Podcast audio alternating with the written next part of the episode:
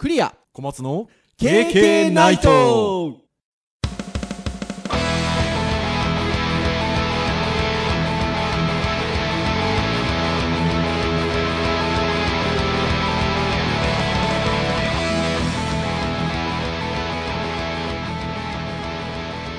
KK ナイト。はい、ということで、第145回、割と切りのいい、えー配信となります。えーお届けをいたしますのはクリアと、はい、小松です。どうぞよろしくお願いいたします。はい、よろしくお願いします。はい、ということで、145回ということですが、えー配信的にも6月最後の配信ということで、はい。ねえ、早い、あっちもですね、もう半分終わりましたね、今年の。半分ありましたね。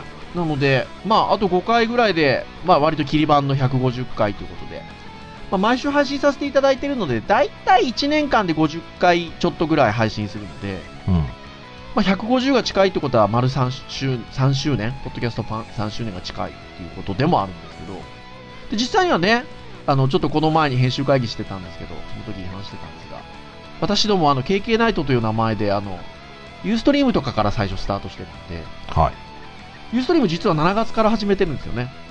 い。ね、2014年ですよ。2014年のね、7月から始めてるんで、丸4年目ですね。丸4年経っちゃうっていうね。KK っていう名前のもうメディアと一応言っときますが、ちちさな。でももうね、小松先生、4年、ありがとうございます、本当にもう。はい、というところでございますが、冒頭ちょっと何をお話をしようかなっていうところで、ちょっとこれをお話をしておいた方がいいかなっていうふうに思ったんですが、私今福岡にね、住んでますけれども、ちょっと福岡で大きな、あと事件が起こりまして、ねびっくりしましたよ、僕。殺人事件ですよ。ねえ、あの、まあ、福岡の天神という、あの、まあ、ち福岡の中心地ですね。古い小学校がありまして、えっと、まあ、廃校になってるんですよ。それこそ2014年かな、廃校したのが。うーん。2014年に廃校になりまして、えっと、それが大名小学校という小学校でございまして、なので、まあ、今は旧大名小学校という言い方をして、えーいたんですけどね、その後は、2014年後。で、実際に、この KK のポッドキャストで、えっと、最初に、旧大名小学校っていうワードが出てきた、あの、時があるんですよ。はい。小松先生、いつだか覚えていらっしゃらないと思いますよ、僕実はこの振りだと。え？なんとですね、はい。一番最初に KK ナイトで旧大名小学校っていうワードが出てきたのは、はい。震災とウェブ。時なんですようんあ。覚えてました？覚えてますよ。あ素晴らしい。あれですよね？あれですよね？市長が結局その物を受け取るときそうに。あ、覚えてましたか？覚えてますよ。あ、そうなんです。そう。そこが、あの、し震災が熊本でね、あった時に、大分熊本であった時に、えっと、市長の一声で、えっと、福岡からの支援物資をどこに集めようかっていうので、旧大名称に集めたという。ね、あその後ね、先生そこで教えられたりとかね。そう。で、その後に、えっと、昨年の4月から、えっと、福岡グロースネクストっていう名前で、えっと、起業家支援のインキュベーションセンターになったんですよ。うんそう。っていうのが、えっと、2000だから17年の4月から。ということで、えーまあ今、その形で運用されていると。なので、まあ、えーまあ町の人から、一般的な人からは旧大名称という言い方がされていて、うん。まあ割とこの IT 界隈というか、いう人たちは、えっと、グロースネクスト、グロースネクストと、えっと、言っているのが、えっと、その旧大名称という、えっと、場所なんですけど、グロースネクストなんですけど、まあ、そこで残念ながら殺人事件が、ちょっと起こっちゃったということでね、今小松先生言っていただきましたけど、私がちょっと福岡に戻ってから、えっと、今年の1月ぐらいまでかな、えっと、僕がそこでちょっと先生業をしてたので、毎週行ってたんですよ。うん。そう、だから、ねえ、ほんと毎週行ってたところで事件が起こったのと、えっと、事件の第一報が、その旧大名称、福岡グロースネクスト、はい。えー40代、えー IT 講師が刺されるっていう一報だったので、うん。僕東京だったんですよ、その時。で、僕はそのニュースをですね、えーちょっとこう授業の準備とかセミナーの準備とかしてたので、パッとは感じ取れなくて、ただもうすぐ奥さんから連絡来て、はい。大名称大変なことになってるよって。なんか事件だってよって言うから、パパって見たら、もうそれが多分世の中にニュースが出て15分、20分ぐらいした時ぐらいだったのかな。うーん。そしたら、そんなですよ。グロースネックス大名称、あの、40代 IT 講師、ね。IT 講師が刺されるって出てたので、で、僕はそれを僕の客観的なにあれと、とら受け方としてニュースを見るじゃないですか。はい。だから、あらあらあらと思って、僕東京いるから、わあ、知り合い大丈夫かなってうん。思ったんですよ。そしたら、あの、割と周りの皆さん、僕大丈夫かなって思ってくださった方が多かって ですね。そうですよね。はい。あ、そっかそっか、私は、がどっちにいるかは多分皆さんそっか、あんま分かってらっしゃらないよなと思って、うん。まあその後だからすぐ、ちょっと属性が思いっきりハマって、ハマりまくってますけど、あの、私東京なので大丈夫ですということで、あの、ちょっと私は逆に心あのちょっと知り合い心配心配してますというコメントをしたので、まあ皆さんにお伝えすることができたんですけど、まあ実際はね、あの関東からいらしてた、あの、かなり有名な、ハテブのブロガーの方が、不幸なことにということで、うん。ちょっとネット上、まあ今今出てる情報だとネット上のやり取りでちょっとトラブルがあって、というところのようですね。ね、私も朝 NHK ニュースで流れてるのを見て、い、や、まさか違うだろうと思いつつも、一応名前出るまではね、一応構えてましたからね、こう。ああ、本当ですか？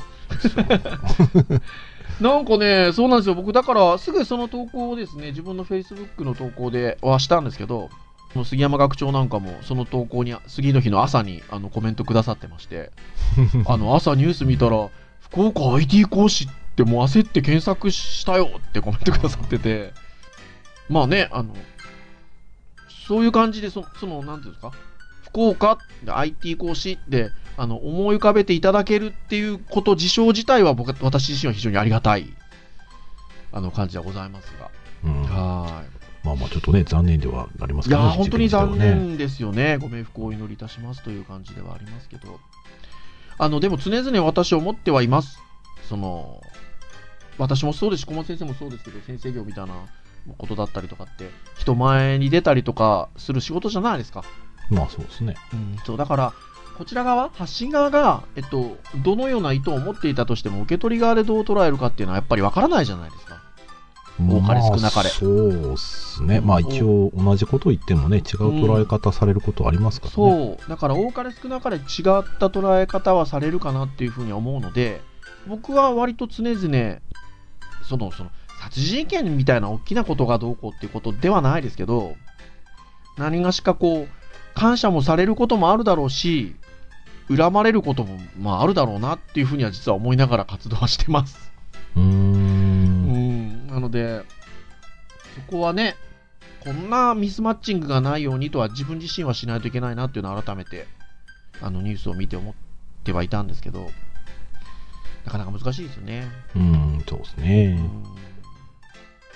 てなところで、この配信される頃には、1週間経たないぐらいかな、うん、あの事件が起こってからっていう感じではございますが、まあ私はまあ大丈夫ですのでということと、はい、こういうことがね、なかなかないようにしたいなっていう、あの、ある、ある社会であればいいなとは思っておる次第でございます。はい。はい。で、まあ今、ちょうどね、伝わる伝わらないって話をしたんですけど、はい。まあ私たち先生だったりもするので、まあそういうふうにちょっと何かをあの伝えようとするところがある中で、相手方にまあ分かってもらいたい、うん。理解してもらいたいっていう、あの、言葉はよく使うんですけど、はい。それが、まあ先生であるっていうことで言えば、私たち二人とも演習系の授業を担当してますから、うん。まあ的確にその伝えたい内容を伝えるっていう意味で理解できたっていうこともあると思うんですけど、小松先生がちょっとこう編集会議で僕にご教示してくださったんですけど、いや、あの、理解するっていう言葉って意外と、あの、いろんな捉え方があるし、ある意味面白い言葉ですよね、っていうことで、うん。あの、投げてくださって。よくよく考えるとそうですね。なんか、一言で理解するっていう言葉を使ったときに、あの、捉える側でその理解するっていう言葉自体も、捉え方が違うかもしれないなっていう、思いますね。ああ、なるほどね。理解しましたって言っても、ある人の理解とこの人の理解は違うことを言ってる違かもしれない。うことを言ってるかもしれないっていう。う。うんん、なんか、それが面白いなと。で、伝える側としてやっぱり相手が理解しましたって言ったときに、うん。どのニュアンスで理解をしましたって言ってるのかっていうのは、意外に大事だなっていう。ああ、まあね、まあそうですね。そうですよね。だまあ、から、ある意味こうそうですね。効果測定としてはそうですね。そうそうそうそう。で、それで言うと、まあ、今回ちょうど端的には教育の会ということもありますし、はい。理解をするっていうことをちょっとテーマに今日はお話をしてみようかなと。ははい。いうところでございますよ。い。うん。はいいいんじゃないですか。いいですよね。で、まあ、ちょうどこれ、あの小松先生が僕の方にシェアしてくださったんですけど、あの面白いサイトが、ウェブサイトがございまして、はい。またアドレスはあの公式サイトの方に、あの KK の公式サイトの方にあの URL 掲載させていただきますし、まあ、今から言うウェブサイトのタイトルで検索をしていただくとおそらく出てくるんじゃなかろうかと思いますが、えー、タンタンの雑学と哲学の小部屋とはい。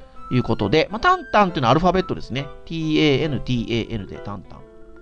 なんかね、知ったような呼ばれ方してる先生が私たちの周りにいらっしゃいますけど、そうですね。そのタンタン先生じゃなさそうですけどねう。ん。はい。タンタンの雑学と哲学の小部屋という、えっと、ウェブページの、これは昨年の4月ぐらい、1年ちょっと前ぐらいの記事のようですが、えー、分かると理解すると共感するの違いとは？頭で分かることと心で分かることの違いという、あの、記事が、ページがありまして。まあ、これが非常に面白いなと。うん。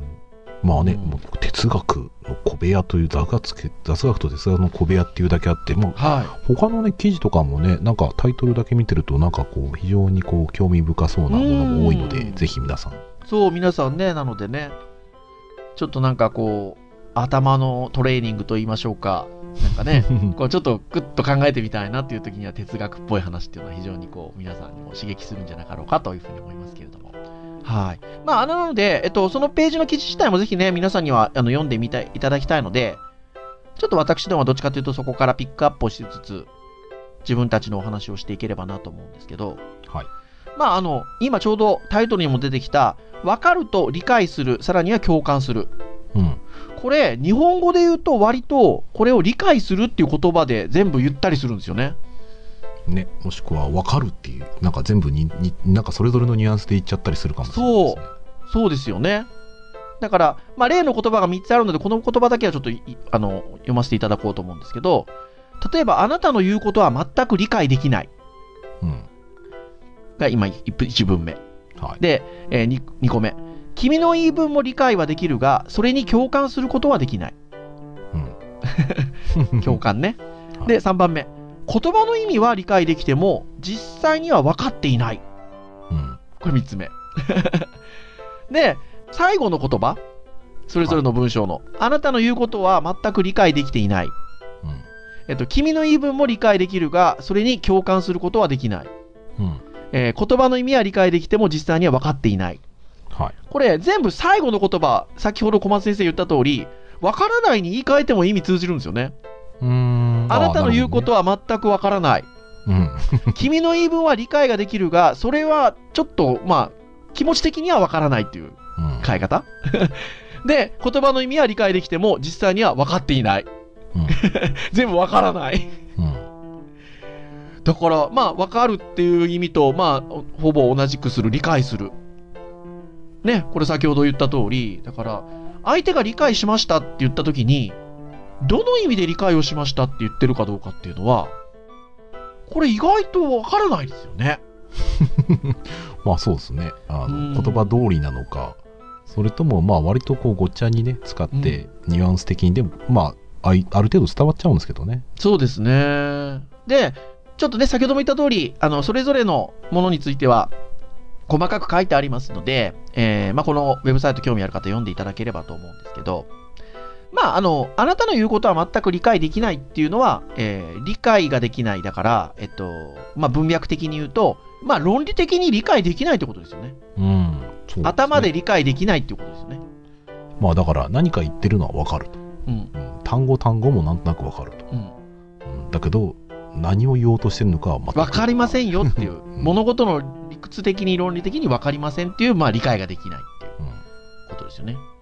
で、2番目の君の言い分は理解はできるけどっていうのは、これは理屈はわかるんですよね。その段階で。君の言い分は理解はできるけど、それに共感することはできないっていう、心でわかるがついてこないっていうのが、2番目の文ですよね。うん。だこれね、だから変な話だけど、いや、わかるんだけどわかんないよねっていう。そう。面白い、不思議な文章になってますよね。そうそうそう。で、どちらかというと2番目のものは、1番目の文章でいうところの理解はできるけど、うん。共感できないなんで、心では理解できないですよっていう。頭では理解できるけど、心では理解できないよっていうのが2番目ですよね。うん、こういうことを言ってるんだろうな。でもそれは違うんじゃないか。うんまあ、まあ、理解ししきれないってことですようん、ね。ことですよね。で、ちょっとまずこの2つを考えたときに、あの、ああ、なるほどねって僕思ったんですよね。なんか、あの、理解するっていう言葉を、こんなにこの2つに切り分けるってことをなんか今まであまり意識をしたことがなくて、うん、僕も今何気に理解しきれないって言ったけど、ちょっと違う使い方だったなとちょっとこう混乱しますね、これ。そうですよね。でも、なんかこの、頭では理解できる、理屈、理解するっていうことと、うん心で共感するって意味でも分かる、理解するっていうのは、あ、そっか、分けることができるんだっていうふうに考えると、僕ね、普段のその、例えば先生業だったりとか、あの、もしくはね、ちょうどあの、私この収録をしてる前の日に、あの、デジタルハリウッドの渋谷でイベントやったんですけど、はい。まあ、セミナー講師みたいなこともするじゃないですか、私。まあまあまあ、よくされてますね。うんはい。セミナー開いたりするんですけど、講演したり。なんか実は、えっと、ここの2つの意味、うん。あの理屈で理解するっていうところと、心で理解するっていうところって、意外とこう、使い分けをしてたりとか、うん。無意識に。っていうところがああるなぁと思って、この、これ見てたんです。っていうのも、先生業っていうことで言えば、最低限やらないといけないことは、最初の理解をやらないといけないじゃないですか。そうですね。物事としてちゃんと理解をしてもらうっていう。はいまあ、。特に私たち演習系の授業やってますから、その技術を身につけるために、理解をしてもらわないといけないんですよね。そうですね。うん。頭の理道理として。理屈として。はい。なんですけど、これがセミナーとかイベントってなった時には、まあ僕授業もある種そうなんですけど、よく言ってるじゃないですか、ポッドキャストでも。私、あの、楽しさが正義って。はい。いや、どうせ勉強するなら楽しくとかって。そこって、特にセミナーはそうなんですけど、なんか共感っていう意味での理解もしてもらいたいなっていうものがなんか多分に含まれてたなって、うーん。ちょっと。思っちゃったりするんですよね。うん。うん、だから、まあ、物事を理解してもらう、頭で理解してもらうっていうことは最低限そこにあって、そこに共感っていうものがさらに加わった方が、より理解をしてもらえているっていうことになるのかなっていう感覚が自然とあったような気がしていて。うん、だから、共感をしてもらうためには何が必要かっていうと、楽しいさ、楽しいっていうことが必要だし、まあ、単純に、えっと、物事を理解してもらうために楽しいことが理解を促進するってことももちろんありますけど、うん。うん、なんか、あ、そっか、理解をするって分かるってそうなんだなっていう、その、二つあるんだなっていうのを改めて思思いました。うん。まあまあ、でも、あれですよね、前から言ってるその楽しさ、正義の話のところをうまく考えると、うん、多分先生の目的って、うん。あの、まあ先生にもいろいろよるんですけど、うん、まあ、理解をさせる、させたいっていう気持ちを持っていて、そこが目的でありゴールになってる先生っていると思うんですよ。別にそれは別に悪いことじゃなくていいと思うんはい、ですね。はい、だけど、理解をしてもらうっていうのは頭で分かってもらって、じゃあうん。結局それをね、じゃあ今後どう生かしていくのかっていううん、最終的な部分で、先生何伝えようとしたの？なんか言いたいことは、ね、技術的なことは伝わったけど、うん、結局これどうしていけばいいのかっていうのが、まあ、別に伝わらなくても、まあ理解できました。ただ、はいまあ、クレアさんのいいとこあれですよね。あの、まあもちろん理解は必要なんだけど、うん、まあ理解は今できなくても、まうんあその、今何が大事かっていうのをきちんと把握、共感してもらうことで、うん理解を促進させる力があるそうそうそうそそう、うんいや本当そうなんですよ。だから、まあね、繰り返し言いますけど、私、楽しさが正義、楽しさが正義って言っていて、う。あの、なので、イベントとかでもアンケートとか取るじゃないですか。あとは、その、終わった後のお話とか聞いたりとか。昨日もですね、あの、ほら、私がたまに東京とかでイベントやると、昔の卒業生とかも来るんですよ。はいはい。ライトなイベントだっつってんのに、今日は、その話すようなことは君たちわかるでしょみたいな方とかも来るわけですよ。はい。あの、前に君が喋りなさいよみたいな。まあでもね、内容分かってて来てるから、うんなんか目的があって来ているだろうしっていうので、まあ全然いいんですけど。とね、そういう人たちも、わざわざやっぱ終わった後メッセージとかくれて、楽しかったですっていうコメントが入ってるんですよね。うん。とやっぱあの、嬉しくて、まあ楽しかったんであればまずはいいなと思うんですけど、そこがなんか、ちょこう自分の中ではやっぱり一つ基準としてあるんだなとか、あの昨日参加されてたあの主婦の方とか、ママさんとかが割と参加者多かったので、終わった後もちょっと懇親会の時間があったんでお話してたんですけど、昨日ちょっとお話をしたところに対して、共感できましたっていう、まさにその言葉通りの言葉を使ってくださった方が、あの何人かいらっしゃったんですよ。ほう。そう。だから、あーあ、ありがたいなっていういうのと、で、今日の話がつながるっていうか、あ、そうか、それも理解の一つだなっていう、分かったっていうところには共感っていう意味の理解もあるなって思いますね。うんなるほど。じゃあ、今後はね、セミナー聞いたら皆さん、分かったじゃなくて、理解も共感もできたと。あると嬉しいですね。まあね、まあ嬉しいですし、嬉しいですし、逆に言えば、僕たちがそう思ってもらえるようなものをね、やりたいですね。うん。まあ分かってもらうのは分かってもらいたいですし、もちろん当然、あの理解っていう意味での、あの、ベーシックな意味での理解っていう意味での理解もしていただきたいですし、はい。そこに共感だったりとか。まあで、あの、i t チャーズの、あの、杉本先生とかからっていうところで言うと、えっと、共感の先があるんですよね。そこを今度衝動に変えましょうよっていう。共感をしてもらって、その人が今度動くっていうことまでいきましょうっておっしゃる先生がいらっしゃるので、かっこいいですね。まだまだ 僕らはね、っていうところですけど、でも本当そうですよね。うん、っていうところでありますが。そして、じゃあちょっと理解の話に戻すと、もう一個ね、言葉の意味は理解できても、実際には分かっていないっていうこの最後の分かっていない。ここがまたそのさっきの2つとはまた違う、なんか、ニュアンスなんですよね。はい。言葉の意味は理解できても実際には分かっていない。この分かっていないは、事の理屈として分かってないのか、共感できていないのか、どっちとも取れるし、どっちとも取れないんですよね。そうですね。でもこれよく使いますよね。そうですね。ここね、使いますね。使いますよね。だから、日本人のってニュアンスの文化というか、すごいですね。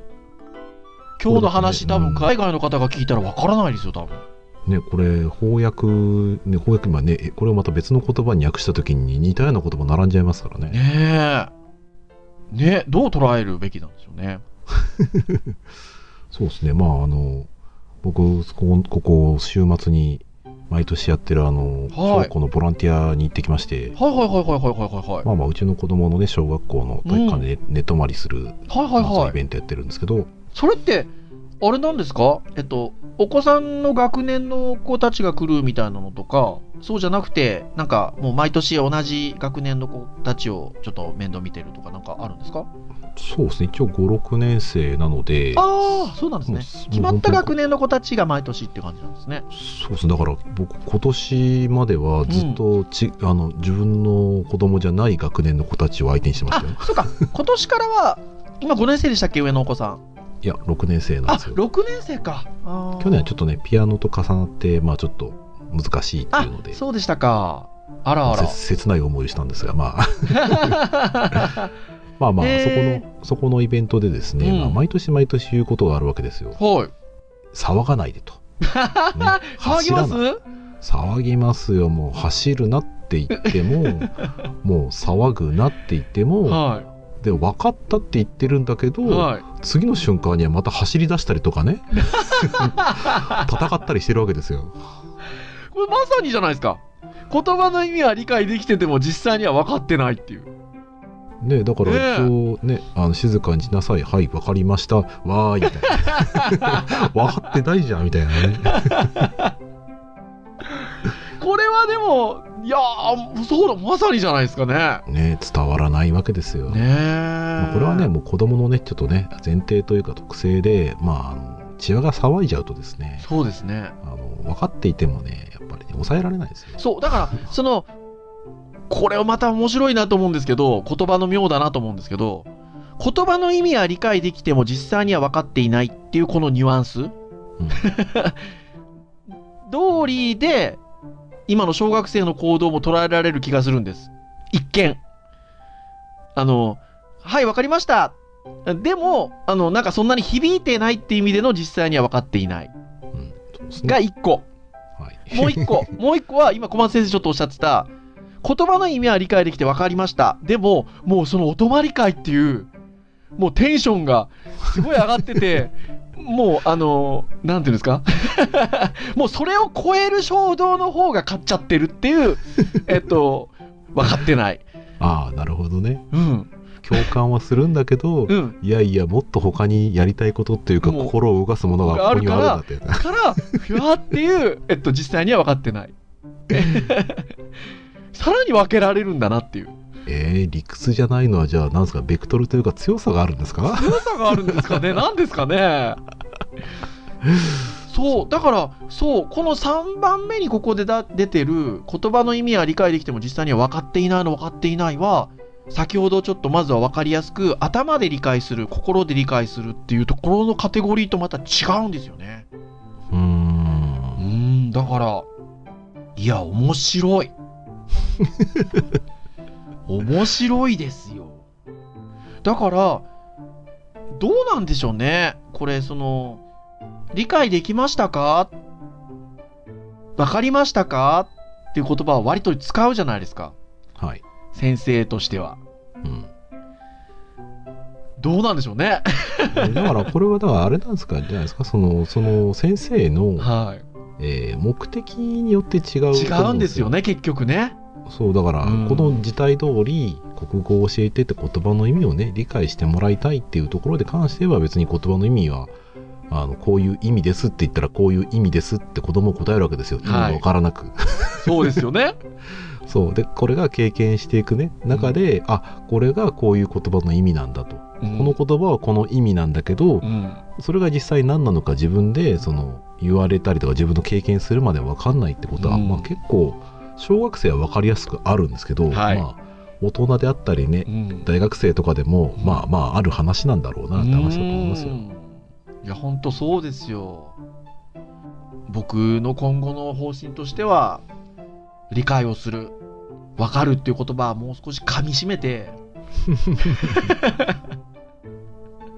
あの、そこの区分をね、まあ、今回のもので言うならば一応大きく3つ分かれてるので、うんそこのニュアンスをもう少しこう自分の中で、あの、3つの違いを意識しながら、あの、使ったりとか、あの、こう受け取ることをしようかなって思いました。う んまあそしてこのね日本語という曖昧などの3つを使ってもなんとなくねあの、生活として成り立っていた人からしてみたら、うん。先生にいきなり共感してくださいとか言われたら、うん。ポカーンとしちゃいそうですよね。そうだから、その言葉をね、あの、使うっていうことではないですけど、なんとなくね、意図するところをちゃんとこうつ、気持ちを持って理解するとか分かりっていう言葉は使わないとなと思いました。あそうか。共感してくださいっていうのは、えー言葉だけ理解するだけじゃダメなわけですね。そう。そうなんです。心で理解して共感を初めて分かるんですねそうなんですよ。だからね、もうおっしゃる通りでございますよ。はい。というところでしょうかね。はい。はいお時間が来ましたので、以上としたいと思いますが、はい KK ナイトは毎週木曜日に配信をいたしております。はい。えー公式サイトアクセスをしていただけますと、えープレイヤーがもう直接、あの、ウェブサイト上にペタッと貼ってありますので、もう再生ボタンをポンと押していただければ、その場で聞いていただけます。ただ、なんか時々番外編とかもあるので、まあそんなところを漏れなく聞きたいということであれば iTunes ストアなどの購読登録サービスで登録をしていただけますと、えー自動的に降ってくると。なんといいすごいニュースがあのこの1週間ぐらいで入りましたけど Google がねポポッドキャストサービスフォローフォローサービスしますよねなんかシェアしていただいた記事見たら、はい。めっちゃシンプルなアプリケーションが出た、みたいですけど来ますよ我々の時代が。ね来るといいですねちょっと。はい。なのでまあそういったね iTunes ストアやそういった Google のサービスでもいいですがえっと購読登録していただけると自動的に端末にダウンロードされますので、えー聞いていただけると。どこでも聞いていただけるというところでございます。はい。はい。それでは以上といたしましょうかねはい。はいお届けをいたしましたのはクリアと。はい小松でした。それでは次回146回の配信でお会いいたしましょう。皆さん理解できましたか？さようなら。さようなら